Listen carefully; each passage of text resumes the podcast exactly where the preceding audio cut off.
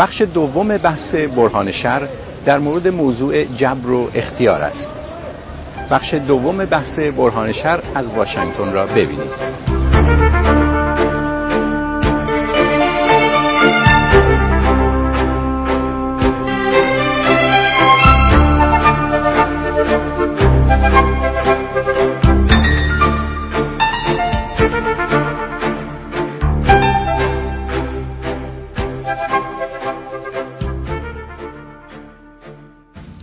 سلام به بینندگان پرگار.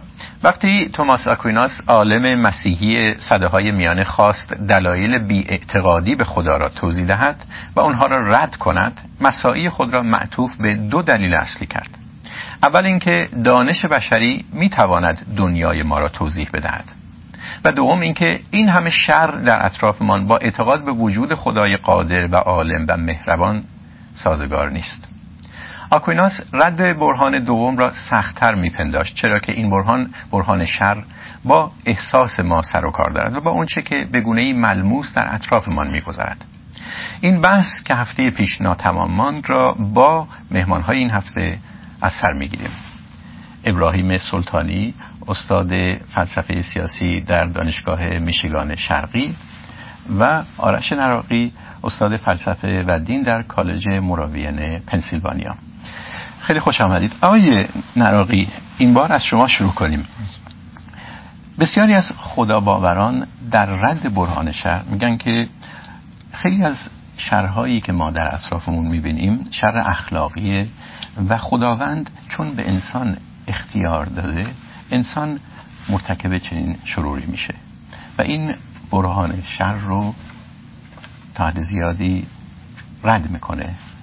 آیا چنین استدلالی در طرح و مجموعه که شما برای رد برهان شر در نظر دارید هست یا نه؟ به این استناد نمی کنید. به نظرم شاید بهترین جایی که این دفاعیه به صلاح کار می‌کنه در قرائت منطقی مسئله شر است. یعنی کسانی معتقدند که اصل وجود شر با وجود خداوند منطقا ناسازگار است. و در واقع کسانی که برهانش به دفاعی مبتنی بر اختیار رو مطرح می‌کنن می‌خوان بگن که وجود اختیار می‌تواند دلیل اخلاقا موجهی برای خداوند در اختیار خداوند بگذارد که توضیح دهنده شرور اخلاقی در این عالم باشه. اما قرائتی از برهان شر که ما در اینجا بحث کردیم. در واقع از حد برهان منطقی فراتر رفت و در واقع برهان نوع برهان, برهان احتمالاتی بود. بسیار از فیلسوفان دین قانع شدند که صورت منطقی مسئله شر به نتیجه مورد ادعای خدا ناباوران نمی انجامه. بنابراین ادعا رو فروتنانه کردند. و در این ادعای فروتنانه به تقریری که در نوبت گذشته مای دکتر سلطانی به خوبی بیان کردند در واقع فرد استدلال می کند که اگر خدایی وجود داشته باشد شرور گذاف در این عالم وجود نخواهد داشت. و ما شروری در این عالم می بینیم که گذاف است یعنی به خیر بالاتری نمی انجامد و در نتیجه خدا وجود ندارد. این استدلال در واقع مبتنی بر این در واقع این استدلال این ادعای مهم رو مطرح می کند که به فرض وجود شرور گذاف در این عالم احتمال وجود خداوند کم است. بنابراین یکی از قرائت هایی که شما می توانید از این برهان داشته باشید از این برهان غیر منطقی به اصطلاح یا نامنطقی یه مدعای احتمالاتی است. یعنی به شرط وجود شرور گذاف در این عالم باور به خداوند احتمالش کمتر خواهد بود. من در نوبت گذشته عرض کردم که دو تا اشکال محتوایی به این استدلال می‌توان گرفت. یکیش این هستش که به حال ما می توانیم شرایط رو فرض کنیم که شرور گذاف در عالم به واقع وجود داشته باشند و با این با خیریت فاعل اخلاقی که می تواند این شرور رو رفت بکند ولی نمی کند سازگار باشد. معناش این استش که اون اصل اخلاقی مفروض برهان که اگر فاعل خیری فایل اخلاقی بتواند شری رو مانع بشود مانع می شود مگر اینکه به خیر بالاتری وقوع اون شر به خیر بالاتری بیانجامد یا از شر بدتری ممانعت کند. من عرضم این بود که اون اصل اصل کامل و جامعی نیست.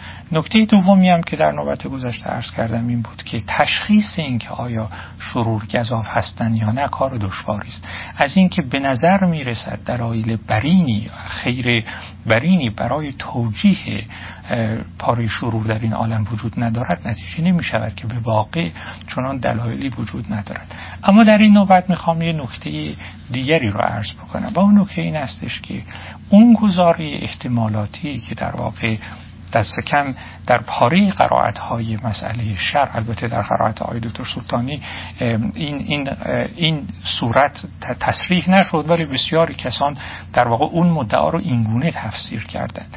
یعنی گفتند که بنا به این استدلال معلوم می شود که احتمال وجود خداوند به شرط وجود شرور گذاف در این عالم کم است. در نتیجه باور به خداوند نامعقول است و بنابراین خدا باوران اگر وجود شرور گذاف در این عالم رو تصدیق کنند لاجرم باید بپذیرند که احتمال وجود خداوند کم است و دست کم بدانند که به لحاظ معرفتی نقصان جدی بر باور اونها وارد است. عرض من این است که این استنتاج هم نادرست است. یعنی از صرف این که احتمال گزاره الف به فرض و به شرط یک گزاره دیگری مثل ب کم است نتیجه نمی شود که باور ما به الف نادرست است. ببینید مثال بزنم. احتمال این که فرض کنید که بنده که داروسازی خواندم و در ایران پرورده شدم در یک کالج در پنسیلوانیا دین و فلسفه درس بدم خیلی کمه. توجه می‌کنید یعنی اگر تنها اطلاع ما این باشه که بنده پرورده ایرانم و در رشته داروسازی تحصیل کردم به فرض این گزاره احتمال این که بنده مثلا فرض کنید مدرس فلسفه یا دین در یک کالج در امریکا خیلی کم است. اما اگر شما معتقد باشید که بنده مدرس فلسفه و دین در یک کالج در امریکا معناش نیست که باور شما نامعقول است یا نقصان معرفتی بر وارد است. چرا؟ برای اینکه ما شما اطلاعات دیگری درباره من دارید که در کنار اون قرینه قرار می‌دید و در نتیجه باور شما نسبت به اون گزاره معقول و موجه خواهد بود. بنابراین اگر کسانی معتقدند که به فرض وجود شرور در این عالم باور به خداوند نامحتمل و لذا نامقبول و نامعقول است به نظر من استدلالشون نادرست است. شما باید مجموعه قرائن زیرفت رو به اصطلاح پس های معرفتی رو منظور بکنید. اگر اون احتمال به شرط اون پس قرینه ها اون پس زمینه ها و مجموعه قرائن کم بود. شاید اون وقت شما بتونید بگید که اعتقاد به اون باور به اون گزاره در واقع نامعقول است. این رو من می‌خوام عرض کنم که حتی اگر این کارم بکنید اون نتیجه حاصل نمی شود یکی از دلایلش این است که ممکن است که فرد نه دلایل قرائن گزاره ای بلکه قرائن غیر گزاره داشته باشه. مثل اینکه فرض کنید که من به دادگاه احضار شدم متهم به قتلم. تمام قرائن حکایت می کند که من قتل رو مرتکب شدم. اما من خودم می‌دونم وقتی که اون قتل رخ داد بنده در جنگل مشغول قدم زدن بودم. در اینجا احتمال قاتل بودن من به شرط جمیع قرائنی که در اختیار است خیلی خیلی زیاده. اما چون من خودم یه تجربه مستقیم دارم که من مرتکب این قتل نشدم می‌توانم به بیگناهی خودم باور داشته باشم بنابراین کاملا ممکن است شما فرض کنید که باور به خداوند با ملاحظه جمیع قرائنی که در اختیار ماست کم باشه اما یه فرد به واسطه تجربه های مستقیمی که بله. داشته باشد در باورش موجه این بخش آخر بحث دیگه ایه که به تجربه های شهودی می‌رسه ولی اون کنه صحبت های نراقی رو اجازه بدید روش متمرکز شیم آقای سلطانی. اینکه برهان شهر حداقل به اون شکلی که شما شرحش دادید ایشون میگن احتمال وجود خداوند رو پایین میاره ولی این رو ناممکن نمی‌کنه. نه فقط ناممکن بلکه همچنان شما می‌تونید به اون باور به فرض احتمال کمش بر مبنای یعنی شروع کماکان محتمل میمونه. محتمل وجود خداوند. نکته که می‌خوام عرض بکنم اینه که استدلال های دکتر متمرکز روی اقلانیت یا عدم اقلانیت اون قرائتی که من در جلسه گذشته راجبش صحبت کردم چه نتیجه گیری نمی‌کنه. این ادعا رو مطرح می‌کنه که ما قرینه قوی داریم که بپذیریم که چنان خدایی وجود نداره. احتمال وجودش در روایت احتمالاتی از اون استدلال احتمال وجودش بسیار پایینه. ولی اون گروهی از فیلسوفان خدا ناباور که از این استدلال دفاع می‌کنن و من روایتشون رو میپسندم و ازش دفاع می‌کنم به هیچ وجه اتهام عدم اقلانیت رو منتصب نمی‌کنن به خدا باوران بله. یعنی هم به دلیلی که آقای دکتر نراقی فرمودن هم خودشون تاکید می‌کنن ما حتی احتیاجی هم نداریم که قرائن غیر گزاری رو در کار بیاریم. کاملا ممکنه که قرائن گزارعی اقناع کننده ای در اختیار ای که تا حدی ناشنا نیست با این الفاظ قرائن گزارعی و غیر گزارش یعنی اینکه در واقع اگر خدا باوران استدلال های دیگری رو که در تأیید وجود خداوند دارن در کار بیارن به اون استدلال ها استناد بکنن در قالب مجموعه ای از بله. گزاره ها تلاش بکنن که مخاطب رو قانع بکنن که خداوند وجود داره مجموعی از قرائن گزاره رو در قرائن غیر گزاری هم مثل تجربه های دینی که در بله. واقع خدا باوران ممکنه داشته باشن بله. می‌خوام بگم که اون روایتی که من ازش دفاع می‌کنم در واقع این رو کاملا محتمل میشمره و ازش دفاع می‌کنه که فیلسوف متعلق خداباوری استدلال رو بپذیره حتی استدلال رو بپذیره و بگه این استدلال به نتیجه می‌رسه. بنابراین فقط بر اساس این استدلال اگر ما نگاه بکنیم به نظر می‌رسه که خدای قادر مطلق عالم مطلق و مطلقا غیرخواه وجود نداره. ولی من تعداد زیادی استدلال دیگه در اختیارم هست که بر اساس اونها معتقدم می‌تونم این استدلال رو کنار بذارم و کار من معقول باشه. چنین وضعیتی منتفی نیست و به همین دلیل شما غیر اقلانی بودن رو نسبت نمی‌دید به خدا ببرن بسیار خوب. من اینو نکرش کنم. من با قرائت های دکتر سلطانی خیلی همدلم و براش احترام قائلم. یعنی در واقع در اینجا اون چه که خدا باور باهاش به مسئله داره اون قرائتی است که می‌گوید که برهان شر فرد خدا باور رو عقلا ملزم می کند که از باور خودش دست برداره اگر دست بر نداره مرتکب کار خلاف عقل شده من تمام حرفم این استش که این استدلال برهانی شر به اون نتیجه نمی انجامد بله. و اگر خود خدا ناباوران هم این رو تایید کنند من به نظرم بله. شرط انصاف رو رعایت اگر من قبل از اینکه عبور بله. بکنیم اگر اجازه بدید فقط به صورت فشرده عرض بکنم. اونم ما البته بحث فنی فلسفی داریم می‌کنیم ولی بد نیست که من یک نکته رو درباره زمینه بحثی هم که داریم درش این بحث رو انجام میدیم عرض بکنم. فیلسوف خدا ناباوری که این مدعای فروتنانه رو مطرح می‌کنه سه نکته رو باید دربارش در نظر بگیریم. نکته اول که این فیلسوف فیلسوف پس از دوران پوزیتیویسمه که به محدودیت های عقل و علم بشر آگاهه. بنابراین پاشو به اندازه گلیم داده هاش دراز می‌کنه. ادعای حد اکثری درباره توان عقل نمی‌کنه. بنابراین داره در این زمینه بزرگ که در واقع دانش ما رو و نگاه ما رو به محدودیت ها و توانایی عقل نشون میده. این اظهار نظر فلسفی رو می‌کنه. نکته اول. نکته دومم این که این استدلال گرچه داره ادعای کم دامنه و ملایم و همدلانه رو طرح می‌کنه اتفاقا به همین دلیل دیگه این کاملا یه نکته جامعه شناختیه. به همین دلیل می‌تونه روایتی باشه که در واقع امکان گفتگوی خدا باوران و خدا ناوران بهتر فراهم بکنه. به این اعتبار می‌خوام بگم که هم ما می‌تونیم دفاع فلسفی بکنیم از اون روایتی که من عرض کردم و اون دفاع فلسفی مبتنی بر درک و دانش و استدلال های ما درباره محدودیت های عقل به سطح جامعه شناسی و روانشناسی بحث که بیایم اونجا می‌تونیم اینو این استدلال رو بکنیم که بله, بله. امکان بله. گفتگو فراهم. ولی اجازه سوالی که پرسیدم رو تکرار کنم. آقای نراقی میگه که برهان شهر اون شکلی که شما شارحش بودید احتمال وجود خداوند رو ممکنه پایین بیاره ولی وجود خداوند رو نامحتمل نمی‌کنه. جوابتون چیه به این؟ احتمال که یعنی ناممکن نمی‌کنه. البته لفظ ناممکن رو ایشون به کار نمی‌برن منم به کار بردم. چون اگه احتمال خیلی بیاد پایین نامحتمل میشه دیگه. خب آها معتقد هستید احتمال چنان پایین خواهد اومد که نامحتمل خواهد کرد. همینطوره بله. بسیاری از خدا باوران همجوری گفتم به اختیار و اراده آزاد انسانی استناد می‌کنن برای اینکه برهان شر رو رد کنن ولی یه سوال فوق العاده مهم میمونه که بسیار ساده هم هست و خیلی هم فلسفی نیست. اونم اینکه آیا واقعا میارزه انسان اختیار و اراده آزاد داشته باشه؟ به این همه عذاب و این همه شر که در اطرافمون می‌بینیم. واقعا میارزه. ببینید این بستگی داره که شما مفهوم خیر اخلاقی چقدر براتون ارزشمند باشه. اگر شما معتقدید که جهانی که در اون خیر اخلاقی وجود داره به جهانی که آری از هر خیر و شری مزیت داره و اگر بپذیرید که اختیارمندی شرط تحقق خیر اخلاقی یعنی شما برای اینکه یه کاری بکنید که به لحاظ اخلاقی خوب محسوب بشه وجود اختیار ضرورت داره.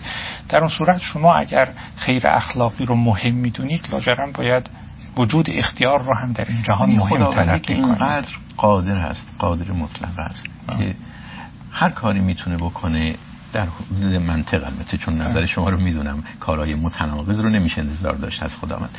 اگر خداوند بتونه در این اینکه به انسان اختیار آزاد میده تا حدی شرهایی که در اطرافمون هست رو تخفیف بده. این انتظار بیجایی است؟ انتظار بیجایی نیست. منتها ببینید یه نکته هست. یکی از مفروضاتی که در این بحث وجود داره چیزی که در فلسفه بهش میگن به اصطلاح آموزه به اصطلاح ناسازگارگرایی incompatibilism که مطابق این آموزه در واقع اختیار انسان با تعین شرایط پیشین. با تعین عمل سازگار نیست. با determinism سازگار نیست.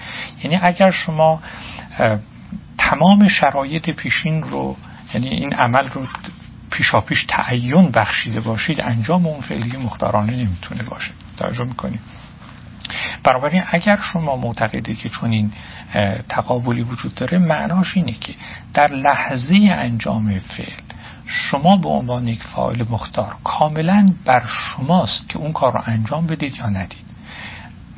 اگر کسی بخواد در این شرایط اختیار رو محترم بشمارد معناش این است که هیچ کس اگر خدا بخواد اختیار محتمل بش... محترم بشمارد معناش این است که هیچ کس جز خود اون فاعل اخلاقی در لحظه انجام فعل نمی‌تونه تصمیم بگیره که فعل الف رو انجام بده یا ب رو الف رو انجام بده یا انجام نده. در این صورت در واقع منع منطقی برای خداوند وجود داره. ببینید وقتی که ما میگیم که خداوند قادر مطلق است. دو معنا داره. یعنی کارایی رو که منطقا برای خداوند انجامش ممکن است رو انجام نمیده. نمی‌تونه انجام بده. ببینید این غیر از اینه که بگی خداوند کارهای منطقا ممکن رو فقط می‌تونه انجام بده. برای اینکه در پاره مواقع پاره امور منطقا ممکنن اما انجامشون برای خداوند منطقا ممکن بله. یه جهان سراسر خیر منطقا ممکنه. منتها چجوری ممکنه اینی که آدمایی که در اون جهانن خودشون به اختیار همیشه تصمیم بگیرن که کارهای خوب بکنن. اگه آدما این کار بکنن اون جهان تحقق پیدا می‌کنه. اما برای خداوند ممکن نیست که چون این جهانی بیافرینه.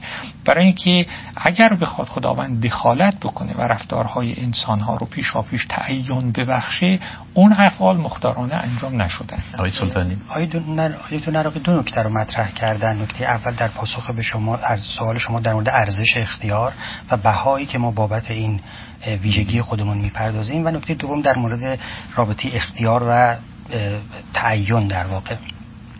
من از دومی شروع می‌کنم و بعد به اولی می‌پردازم.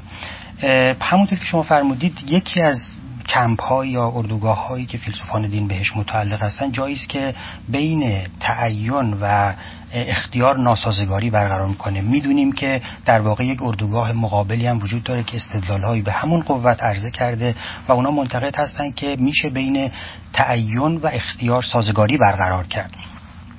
میگن که یکی از توضیحاتی که میدن به زبان ساده اینه که میگن یه فعل اخلاق یه فعل برای اینکه مختارانه باشه سه تا شرط باید داشته باشه. شرط اول اینه که علت مستقیم اون فعل در واقع طلب یا نیت درونی فاعل مختار باشه.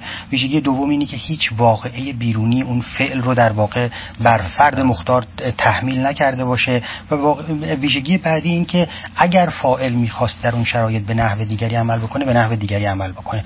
به نظر اونها کاملا ممکن هست که خداوند به نحوی انسانها رو بیافرینه مثلا فرض کنید که اون وجدان اخلاقی که ما ممکنه معتقد باشیم به وسیله خداوند در ما تعبیه شده. میل ها قرایز گرایش هایی که ما داریم و مای ما رو شکل میده. اونها رو به نحوی سازماندهی بکنه که همه اون شروط برآورده بشه بدون اینکه ما بتونیم بگیم که در واقع خداوند بوده که من رو مجبور کرده چنین کاری بکنم. چون اگه اونجوری به ماجرا نگاه بکنیم که در غیر این صورت هم خداوند بوده که ما رو خلق کرده. خداوند بوده که این نیروها رو در ما قرار داده این قرایز و خواستها و شهودها و نهایتا اینا می‌تونه برگرده به خود خداوند. ولی اگر برگردیم در سطح خود فعلی که در حال رخ دادنه فرد خدا, ناباوری که معتقد به سازگاری بین تعین و اختیار هست می‌تونه چنین استدلال بکنه که خداوند با نحوه آفرینش خودش می‌تونست انسانها رو مختار و در عین حال با گرایش بیشتر به سمت خیر بیافرینه بدون اینکه لزوما اختیارشون منتفی بشه. کلام شما اینه که ناسازگاری نمی‌بینید. بین دادن اختیار آزاد به انسان و کاهش حداقل شرهای گذاف ولی دوم استدلال دومی که می‌خواستی ترک کنید می‌خواستم برگردم به اون نکته که آقای دکتر در مورد ارزش اختیار در این جهان فرمودن. چند تا نکته رو میشه در این زمینه مطرح کرد. نکته اول اینه که من به نظرم میاد که ما باید بین اختیار در مقام یه مفهوم انتظایی فارغ از نتایجی که اختیار به بار میاره و اختیار آنگونه که در زندگی انسانی جریان پیدا کرده تفکیک قائل بشیم. به نظرم میاد خیلی دشوار نیست که اختیار مطلق رو ما نشون بدیم که تحت پاره شرایط لزوما هم ارزش مطبوعی نیست. جهانی رو فرض بکنید که در اون جهان فقط یک درصد آدم ها از اختیارشون به نحوی استفاده کردن که 99 درصد دیگه آدم های مختار رو تحت سلطه و حاکمیت خودشون در بیارن و به نحو استثمارگونه و استعمارگونه در واقع اونها رو وجود اونها رو و اختیار اونها رو در راستای خواستها و اختیار خودشون به کار بگیرن. در چنین جهانی بعید می‌دونم کسی قائل بشه که این اختیار که چون این نتایجی رو به بار آورده در واقع اختیار مطلوب است. بنابراین وقتی که ما می‌خوایم داوری بکنیم در باره ارزش اختیار قاعدتا میایم ببینیم که جهانی که درش اختیار تحقق پیدا کرده چه جور جهانیه. و سوالی که به نظرم فیلسوف جهانی که درش هولوکاست رخ میده دقیقاً. و هولوکاست رو انسان مختار انجام میده آیا آیا جهانی ارزش زیستن یا ارزش آفریدن هست؟ یعنی در واقع آیا ارزش اختیار از اون جهت که اختیاره انقدر بالا هست که به دلیل اینکه طبق فرمایش شما زمینه هایی رو برای وقوع خیرهای اخلاقی فراهم می‌کنه انقدر بالا هست که جهانی رو که ما در اثر اختیار آفریدیم با اون حجم از کشته ها و ویرانی و آدمسوزی و شکنجه و تجاوزش چیزایی که راجبشون صحبت کردیم بتونه ارزش در واقع یعنی این بهایی که ما می‌پردازیم در واقع ارزش آفریده حالا ببینید بستگی داره شما دارید مسئله اختیار رو در چه سیاقی به کار می‌برید. در مورد مسئله منطقی شر این حرفها هیچ کدومش به بحث مدخلیت و ربطی نداره. در اونجا بحث اینه که وجود شر و وجود خداوند منطقا ناسازگارن. یعنی یه خدای عالم مطلق عالم قادر مطلق و خیر محض این هیچ وقت هیچ شر رو در این عالم نباید جواز بده. این مقایر با خیرخواهی اوست. عرض من این استش که این حرف در صورتی درست است که خداوند برای جواز شر دلیل اخلاقا موجهی نداشته باشه. حالا شما از من می‌پرسید اون دلیل اخلاقا موجه چه می‌تواند باشد؟ من در اینجا برای اینکه نشون بدم سازگاری منطقی وجود ندارد کافی که یه سناریوی ممکن نه حتی لزوما صادق نه حتی محتمل ممکن به شما عرضه کنم که در اون شرایط خداوند دلیل اخلاقا موجه برای جواز شرط داره. هم وجود اختیار وجود وقتی ما داریم در شرحهای اخلاقی ولی آقای دکتر من با شما کاملا موافق و همراه هم که چنین سناریویی رو عرضه کردن به مسئله منطقی شر جواب میده. و به همین دلیل منطقی بحث منطقی شر می‌کنه من فکر ما همچنان داریم درباره اون برهان شر دکتر آقای کریمی از من پرسیدن که بحث اختیار در چه زمینه است؟ من عرض کردم که بحث اختیار دفاعی اختیار در سیاق مسئله منطقی شر مطرح میشه. ولی در این حال در سیاق برهان شر به منزله یک قرینه هم مطرح میشه متا اون موضوع بحث من اون بله ولی الان یعنی در... کنید حرکت کنیم به این سمت که خب.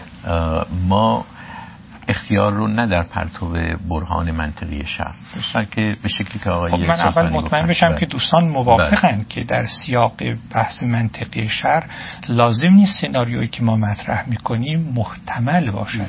باید ممکن باشد و صرف امکان مشکل را حل بله. می‌کنه خیلی خوب. در مورد مسئله به صلاح احتمالاتی شر. من اصلا به نظرم میاد که ما تمسکی به این دفاعی ها رو لازم نداریم. برای اینکه از موضعی که من بحث می‌کنم اون چه که بر خدا باوران عقلا فرض است این است که نشون بدن مورد ناقض نقض ناشده بر باورهاشون وارد نشده. برای که اگر شما نشون بدید یه مورد ناقضی وارد بر باور من هست من منطقا یعنی به لحاظ معرفتی عقلا موظف نی مجاز نیستم که به اون باور پایبند بمانم مگر اینکه نشون بدم مورد ناقضی که شما مطرح کردید اشکال داره و به نتیجه مورد نظر شما نمی‌رسه. در واقع عرض من در اینجا این بود. در صورت احتمالاتی غیر منطقی نامنطقی شر کاری که من تا حالا تلاش کردم بکنم بود که خود استدلال محتواش و مادهش اشکالات جدی داره. یعنی مورد ناقضی که خدا ناباوران تلاش می‌کنن بر مبنای وجود شرور در این عالم مطرح بکنن علیه وجود خداوند. اون مقدمات به نتیجه مورد نظرشون نمی‌رسه و به نظرم این کار انجام شده. اینه که خدا باوران چگونه ممکن است که در منظومه دینی خودشون وجود شرور رو برای خودشون تفسیر بکنن؟ شیوه های مختلفی وجود داره. اولا شما برای هر شر یعنی نمی‌تونید یه تئوری بدید برای توضیح همه شرور. نکته اول. یعنی ممکنه که شرور مختلف رو به شیوه های مختلف توضیح داد. نکته دوم این است که خدا باوران باید فروتن باشند. تئوریایی که مطرح می‌کنن حداقل بهترین گمان است که به توان بشری خودشون می‌توانند مطرح بکنن توجه می‌کنی؟ هیچ ادعای قطعیت نمی‌تونن براش بکنن و اتفاقا بسیاری از خداباوران به این نکته اذعان داشتن. به اصطلاح نظریه های عدل الهی یا تیادسی در بهترین حالت یه تئوریایی است که در چارچوب فکر دینی پاره از شرور رو در این عالم می‌توانه توضیح بده. اما خدا باوری که معتقد است به هر دلیلی که خدای این عالم عالم مطلق و خیر محض است همیشه یک تسلای بنیادین داره در روبرو رویارویه با شرور این جهان. میگه حتی اگر هم من دلیلی برای این شر نداشته باشم امید من این است که لاجرم نزد خداوند دلیلی دارد. این تسلا به فرد خدا باور کمک می کند که در برابر شرور توان فرسای این عالم از هم فرو نپاشه. و بله. در نتیجه بله. چندین نکته رو آقای دکتر مطرح فرمودن که خب منم به سرعت به اونها می‌پردازم و بعد گفتگو رو ادامه میدیم.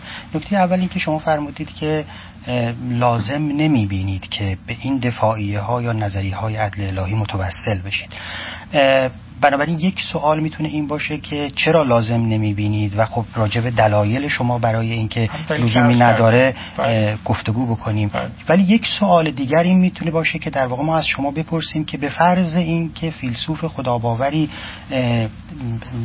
دفاعیه مبتنی بر اختیار انسان رو عرضه کرده باشه. باید قاعدتا راجع به این دفاعیه که عرضه شده بحث دقیقتری بشه و جزئیاتش سنجیده بشه. با شما موافقم که یک نظریه کافی نیست.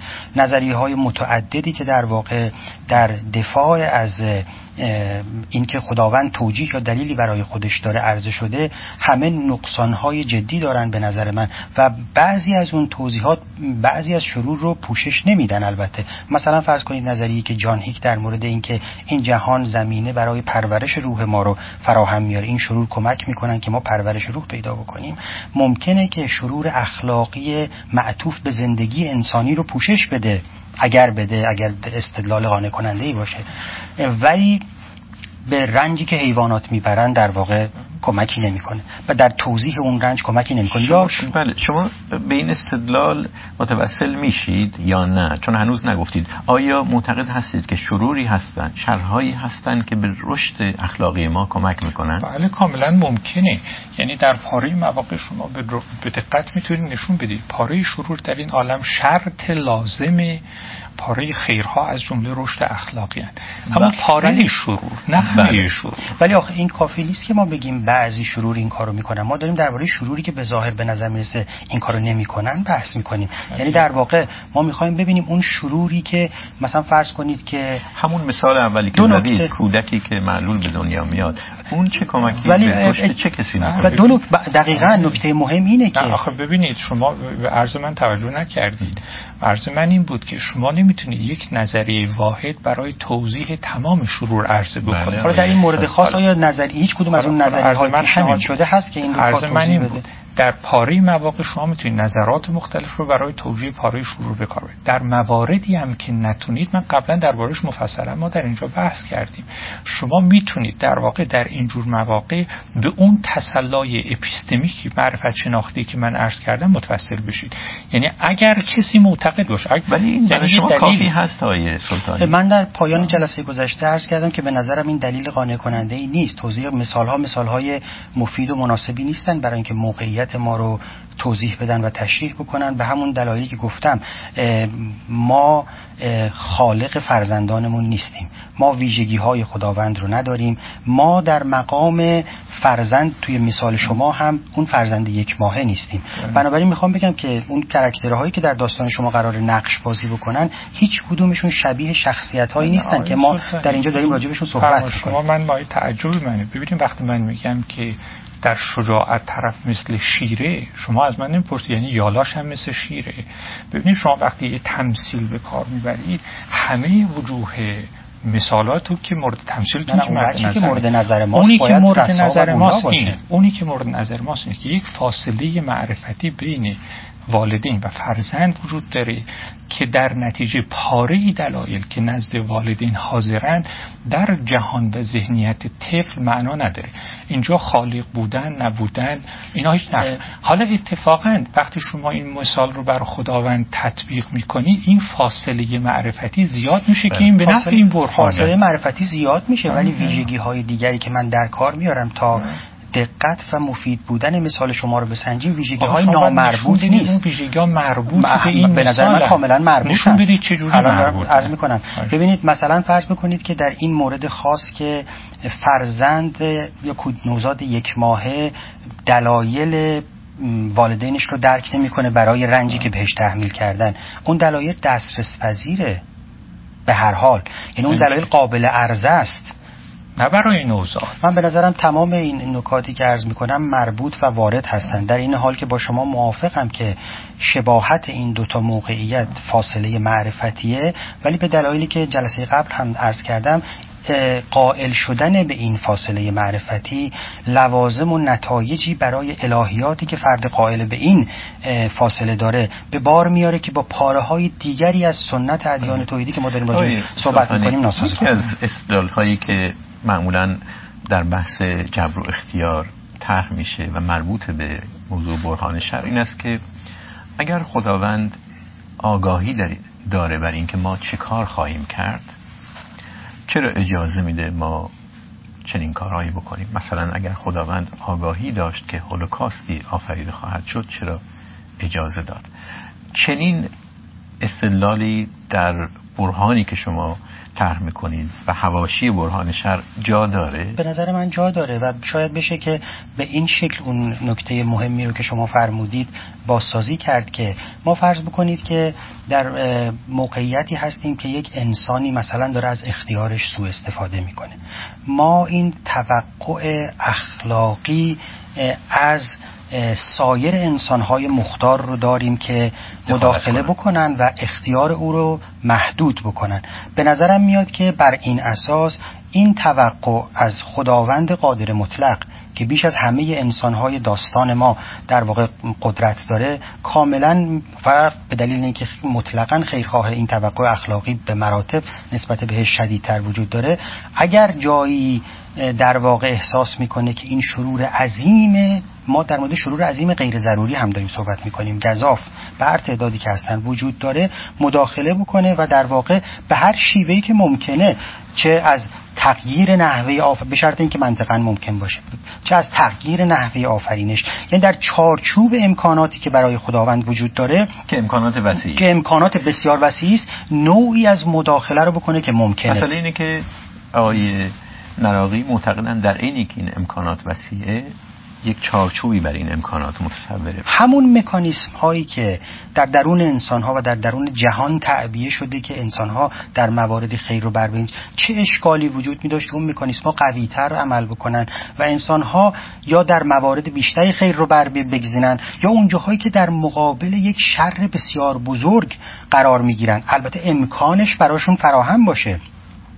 کسی که کوره آدم سوزی برپا می‌کنه یا کسی که در زندان بناس تجاوز بکنه به زندانی سیاسی هر دوی اینا این امکان وجود داشته باشه که به منزله یک واکن نه به منزله یک گزینه واقعی بتونن این کار رو بکنن ولی عملا نکنن. ببینید من به نظرم هیچ موضوع تازه‌ای در اینجا مطرح نشد. ببینید وقتی که ما میگیم که مسئله شرور گذاف در این عالم قوی ترین شکلن یعنی اگر شما اون رو بتونید جواب بدید شما لزوما و ضرورتا بقیه اشکال خفیفتر رو جواب دادید. توجه می‌کنید؟ برای اینکه در تمام این موارد اگر معلوم بشه که برای این امور دوباره با بس برمیگردیم سر اول. دلیل یعنی تمام این شروع در صورتی ناموجهن که خداوند هیچ اخلاق دلیل اخلاقا موجهی براش نداشته باشه. در واقع اون چه که این شروع رو نامطلوب می کند و در واقع دامنگیر خداوند میشه دامان خداوند رو می‌گیره اینی که فرض ما این است که هیچ دلیل اخلاقا موجهی برای اینها وجود ندارد. اونی که در واقع اشکال آفرین میشه برای خدا باور وجود این شرور نیست. فقدان دلیل قانع کننده اخلاقا موجه برای اونه. یعنی باز ما برمیگردیم به مسئله شرور گذاف و اگر شما برای شرور گذاف پاسخ داده باشید به طریق اولا و مسائل رو پاسخ دادید. ولی در به نظرم میاد که به دلیل موضعی که شما اتخاذ می‌کنید شما ضرورتی نمی‌بینید که اساسا دفاعیه یا نظریه عدل الهی عرضه بکنید برای اینکه به ما نشون بدید که دلایل محتمل خداوند حداقل چی می‌تونه باشه. در برای موجه و مجاز شمردن این شرور در این جهان. من به نظرم میاد که اگر به اون سمت حرکت بکنیم عملا به جز یک توضیح کلی فلسفی انتظایی ما هیچ تلاشی نکردیم برای وجدان اخلاقی دچار تنش شده مخاطب و ناظر این شروری که در جهان هست. بنابراین به نظرم میاد که اون فیلسوفان متعلهی که تلاش کردن اون دفاعی ها یا نظری های عدل الهی رو عرضه بکنن به نحو معنادارتری درگیر بحث میشن تا کسی که اساسا ورود به بحث رو غیر ضروری می‌بینه. ببینید آخه بستگی داره که شما دارید چه بحثی می‌کنید. یه کسانی ادعا کردن که آقا قرینه وجود شر شرور گذاف باور به خداوند رو نامعقول می‌کنه. ما داریم راجع بحث می‌کنیم که این اتفاق نمیفته توجه می‌کنید ببینید این به معنای نیستش که ما به به شرور هولناکی که در این عالم است حساسیت نداریم یا بی تفاوتیم ببین مثل این میمونه که یه کودکی به نحو فجیب به قتل رسیده. یه کسی رو متهم به قتل کردن. حالا در دادگاه اگر دادگاه بیاد راجع به این بحث کنه و بعد نشون بده که قرائنی که این اتهام رو به این فرد متهم زدن اتهام این فرد رو روشن نمی‌کنه. معلومه این فرد بیگناهه. یعنی ما دادگاه رو متهم بکنیم که به رنج اون کودک بی, بی تفاوت بوده. حالا البته باید بگردیم قاتل رو پیدا بکنیم.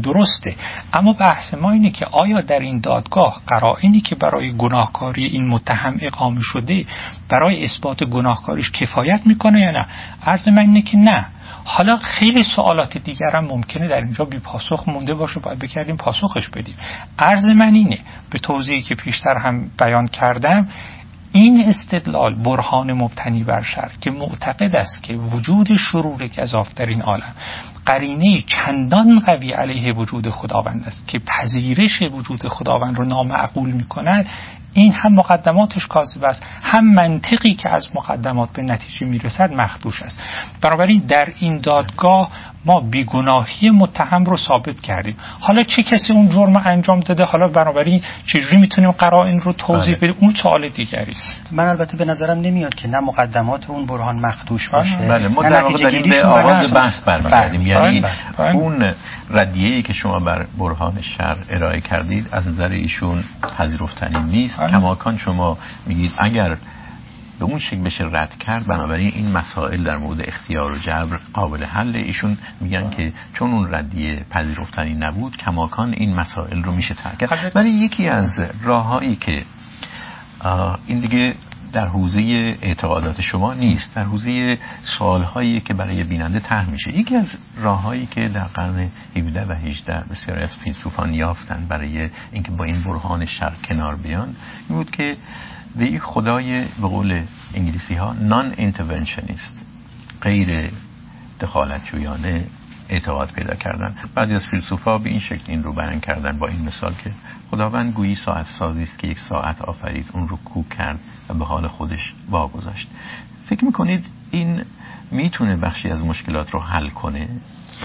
ببینید اگر کسی مسئله شر رو جدی تلقی بکنه و جدی تلقی کنید به این معنا که واقعا معتقد باشه که قرینه قوی است که باور تصدیق وجود خداوند رو نامعقول و ناموجه می‌کنه در اون صورت دو راه پیش رو داره.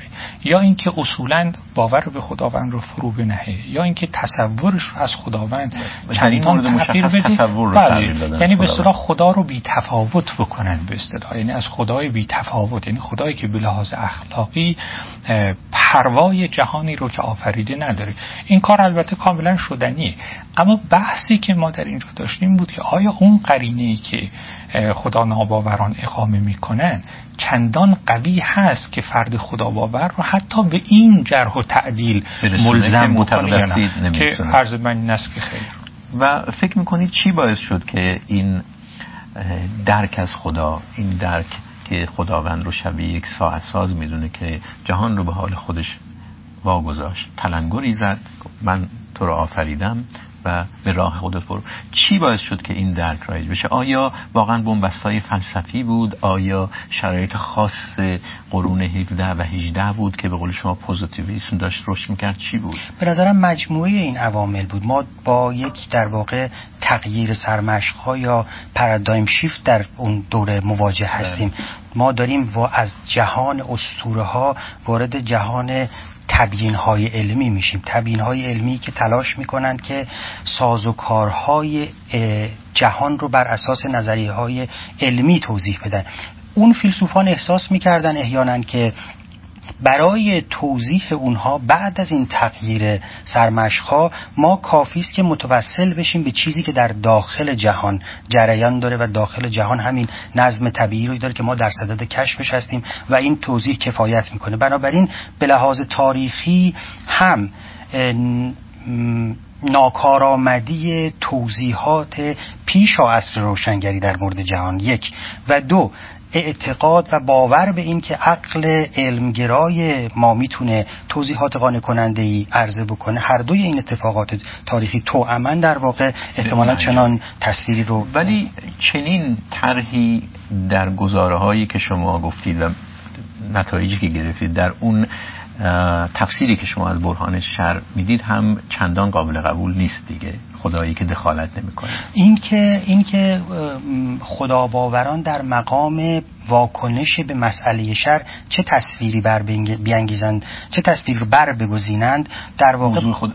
مسئله خودشونه. مسئله خودشونه و بعد از اینکه جزئیات اون تصویر رو توضیح دادن در واقع میشه راجع به اون تصویر صحبت کرد. ولی می‌پرسم که در ابتدای این بحث در بخش قبلی شما گفتید که یکی از گزینه هایی که خدا باوران می‌تونن پیشه کنن برگزینن این است که در صفاتی که به خداوند نسبت میدن تجدید نظر کنن. بله. فکر می‌کنید این بخشی از مسئله رو حل می‌کنه یا نه؟ از نظر کسی که برهان شر رو با این تفسیر خاص تفسیر احتمالاتی میشه گفت. ترک کرده کماکان مسئله به نظرم قطعا مسئله رو حل می‌کنه. برای اینکه اساسا برهان معطوف به خدایی با اون صفاته. به محض اینکه فرد خدا باور از اون صفات دست بکشه ما باید راجع به اون خدای تازه‌ای که پیشنهاد میشه گفته بله. این در ایران هم خیلی چیز غریبی نیست می‌دونید که آقای نراقی بسیاری از مردم به خدایی باور دارن که چندان وارد زندگی های ما نمیشه. اگر بشه یه نوعی از دائیسم این رو نامید نمی‌دونم میشه یا نه. که خدایی هست. دیدید که در افواه مردم هم میگن خدایی هست. ما باید ببینیم چی کار می‌کنیم. واقعا ریشه داره در خصوص نوعی از دینداری های شرقی که فکر می‌کنن که خداوند به ما واگذار کرده و اگر خراب شده ما خراب کردیم کار رو. والا ببینید در سنت خدا باوری توحیدی هم تئیزم هم شما می‌تونید این حرف رو بزنید. در واقع برهان مبتنی بر اختیار در واقع چون این پیشنهادی داره که منشأ شرور اخلاقی در, در, در این جهان در واقع اختیار ورزی آدمیان بوده است که سرچشمه شرور شده است در این جهان. ولی ببینید نکته به نظرم هست که در فرمایشات آقای دکتر سلطانی هم بود که اگر کسی فرض کنید که قرینه شر رو چندان قرینه جدی بداند که به فرض خود رو عقلا ملزم به جرح و تعدیل باورش بدونه حد این جرح و تعدیل هم البته محل گفتگوست بله، بله. یعنی ببینید خیلی مواقع شما ممکنه با یه تصحیح خیلی کوچک در مفهوم علم مطلق خداوند خیلی مشکلات رو حل کنید مثلا مثالی که شما درباره علم سابق خداوند به اختیار انسان زدید برای مثال. خداوند از پیش مثلا بدون ما چه تصمیمی می‌گیریم؟ ترجمه می‌کنیم فرد ممکنه بگه علم مطلق خداوند به این معناست که خداوند می‌تواند همه چیز منطقا ممکن دان منطقا دانستنی رو بداند اما معناش این نیست که خداوند بالفعل همه چیز را می‌داند. مثل مفهوم قدرت مطلق. مفهوم قدرت مطلق معناش نیست که خدا بالفعل همه کار می‌کنه یا می‌تونه می‌کنه. معناش که هر کار منطقا ممکن رو می‌تواند بکند. توجه می‌کنی؟ فرد ممکنه که در واقع برای حل اون مشکل تعارض میان علم سابق خداوند و اختیار انسان یه تغییر خیلی کوچک در تعریفش در علم مطلق صورت ببخشه. به این ترتیب مشکل رو حل می‌کنه. معناش این هستش که در بهترین حالت هم گزاره با وجود شرور به نفی خدای مطلق به نفی مطلق الوهیت نمی انجامه که نتیجه به نظرم آقای دکتر سلطانی هم باش موافق. بله منتها من یه سوالی از شما دارم آقای دکتر نراقی. در این حال که خب به حال انتقادات مهمی رو به این برهان وارد کردید و الان هم در مورد احتمال تغییرات جزئی برای پاسخگویی به مسئله صحبت کردید. من در واقع این سوال برام پیش میاد که به عنوان یک فرد خداباور فیلسوف به نظر شما در این مسئله که به نظر من مسئله بسیار مهمه به نظرم مهمترین فصل کتاب های فلسفه دین فصلی است که درباره مسئله شر نوشته میشه و من در ابراز این نظر تنها نیستم. خیلی از فیلسوفان دین هم همین نظر رو دارن می‌خواستم ببینم که به نظر شما واقعا مسئله شر در حدی است که با دستگاری های کوچک در نظریه های بزرگی که خدا باوران به صدقشون باور دارن قابل حل یا شما خودتون شخصا معتقد هستید که ما با موقعیت مهم و پیچیده و جدی مواجهیم در اینجا که خدا باوران باید راجبش فکر بکنن برای واکنش بهش برنامه داشته باشن و چه بسا بعد از تمام این کنش و واکنش ها و گفتگوها تغییرات مهمی در نگاهشون نسبت به جهان خدا به وجود بیاد ببینید قطعا این امکانات گشوده است. منتها تمام سخن من این استش که برهان شهر چنان قدرتی نداره که در واقع فرد خدا باور رو به چنان تغییرات بنیادینی ملزم می‌کنه.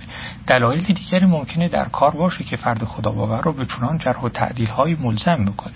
اما بحث شر به نظرم از جهات مهمی قطعا برای خدا باوران مفید افتاده. درکشون رو از مسئله مفید افتاده, مفید افتاده بله. درکشون رو از مسئله تدقیق کرده بسیاری از مفاهیم به مربوط به این بحث تدقیقات بسیار جدی شده و اما به نظر من میاد مهمترین اتفاقی که افتاده این هستش که نوعی بیمسئولیتی نوعی عدم حساسیت نسبت به شرور انسانهای واقعی. در برهانهای شر سنتی وجود داشته است که اخلاقا قابل قبول نیست. اینی که کسی بگه شر عدمی است. کاملا ممکنه که در این تصور بی بشه به رنج یه انسان واقعی. وقتی یه انسانی پدری فرزندش رو از دست داده تو به این فرزند بگی قصه نخور رنج در این عالم عدمی است. خداوند پاداش تو رو در جهان دیگر می‌دهد.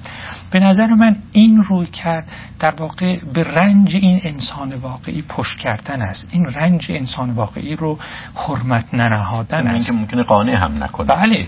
یعنی ببینید بحث های منطقی و فلسفی مربوط به جنبه های استدلالی قضیه است. اما کسانی برای اینکه جنبه های استدلالی خودشون رو تحکیم کنند تا حدی پیش رفتن که به رنج واقعی انسانهای گوشت و پوست و خوندار بیحرمتی کردن.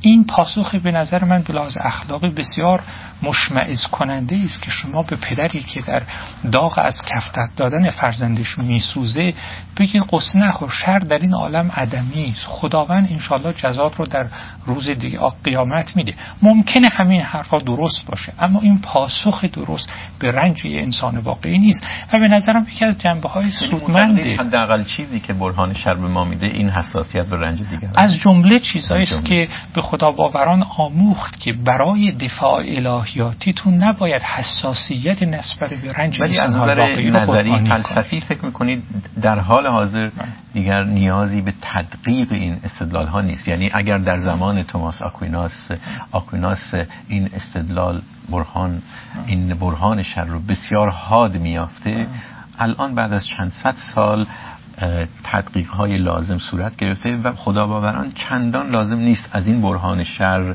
پایه های اعتقادیشون بلرزه. ببینید دو تا بحثی من به نظرم میاد که این بحث کاملا بحث جاریه. مثل هر بحث فلسفی لزوما پایانی برش مترتب نیست. حتی صورت مسئله منطق مسئله منطقی شر که در اینجا بنده و آقای دکتر سلطانی متفق القولیم که پاسخ قانع کننده یافته امروزه دوباره داره به یه قرائت های تازه برمیگرده یعنی شما در فلسفه نمی‌تونید بگید بحث تمام شده است. اما یه نکته هستش. نکته که من مایل بودم برش تاکید کنم.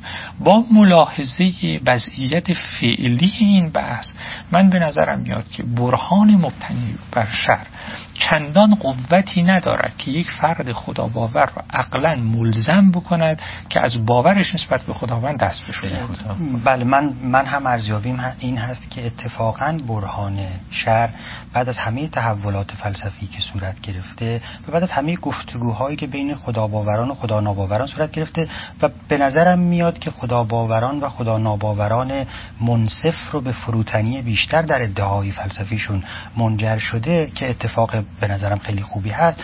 در عین حال همچنان قوی ترین برهانی که داره عرضه میشه و اتفاقا فیلسوفان دینی که دارن این برهان رو صورت بندی می‌کنن دارن آرام آرام با توجه به انتقاداتی که در واقع عرضه شده صورت بندی مستحکمتری عرضه می‌کنن بنابراین به نظرم میاد به رغم انتقاداتی که نسبت به این برهان صورت برهان رو به پیشه و در حال شکوفایی. یعنی معتقد هستید در سوی دیگر این قضیه که شما نمایندگیش می‌کنید اونها که برهان شر رو دارن تر می‌کنن تدقیق هایی داره انجام میشه که بتونه این برهان رو با بیانگری قوت بیشتری و قوت بیشتری بندازه. این توپ رو بندازه توی زمین, خدا باوران. خدا باوران و در این حال همون انتقادات بسیار مهمی رو که آقای دکتر نراقی بهش اشاره کردن. درباره مقدماتی که مقدمه برهان هستن و نحوه استنتاج در واقع از اون مقدمات همه اونها رو مشغول به قول معروف آب بندی کردن هستن تا استدلال محکمتری ارزه به آخر پرگار این هفته می‌رسیم. ممنون از شما که این بحث رو دنبال کردید و همینطور از مهمانهای برنامه ابراهیم سلطانی و آرش نراقی. از طریق وبسایت ما به آدرسی که روی صفحه ظاهر شده می‌تونید برای ما ایمیل بفرستید. در همین وبسایت نسخه تصویری و همینطور پادکست یعنی نسخه صوتی برنامه ها در دسترس شما هست. و اگر گمان می‌کنید چیزهایی ناگفته مونده و دوست دارید همین بحث رو ادامه بدید به فیسبوک ما سری بزنید. شب و روز بر همه شما خوش.